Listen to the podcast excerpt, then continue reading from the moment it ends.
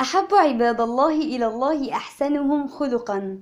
وقرآننا يهدي للتي هي أقوم. تابعونا على أنكور كل يوم سبت وخميس الساعة التاسعة مساء. السلام عليكم ورحمة الله وبركاته. النهاردة هنكمل رحلتنا مع القرآن. بآية كنت دايما بسمعها ويمكن كتير مننا سمعوها. بتقول بسم الله الرحمن الرحيم إلا من أتى الله بقلب سليم. صدق الله العظيم.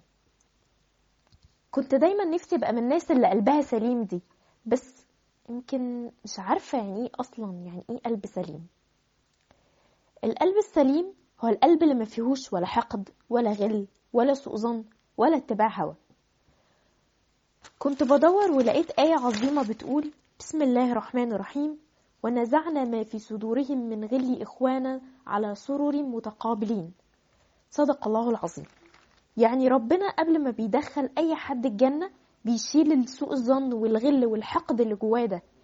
لأن دولت بيعذبوا صاحبهم قبل ما يعذبوا أي حد تاني إلا من أتى الله بقلب سليم. كمان الرسول صلى الله عليه وسلم قال لنا لا يبلغني أحد من أصحابي عن أحد شيئا فإني أحب أن أخرج إليكم وأنا سليم الصدر.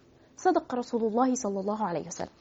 يعني الرسول بيقول لنا ما تقولوليش ده غلط في كذا وده عمل كذا غلط عشان أنا عايزة أكلم كل واحد وأنا قلبي سليم وأنا صدري سليم وأنا مش ظانن في ظن سيء أنا عايزة أعاملكم كلكم بسلامة صدر وراحة فعلا وده اللي كلنا بندور عليه سوء الظن والحقد والغل وكل المشاعر السلبية دي بتأذي صاحبها قبل ما بتأذي أي حد تاني. وفعلا كلنا لازم نتخلص منها عشان راحتنا وسلامتنا إحنا شخصيا وعشان الجنة في الآخر. إلا من أتى الله بقلب سليم. بتنو بتكملك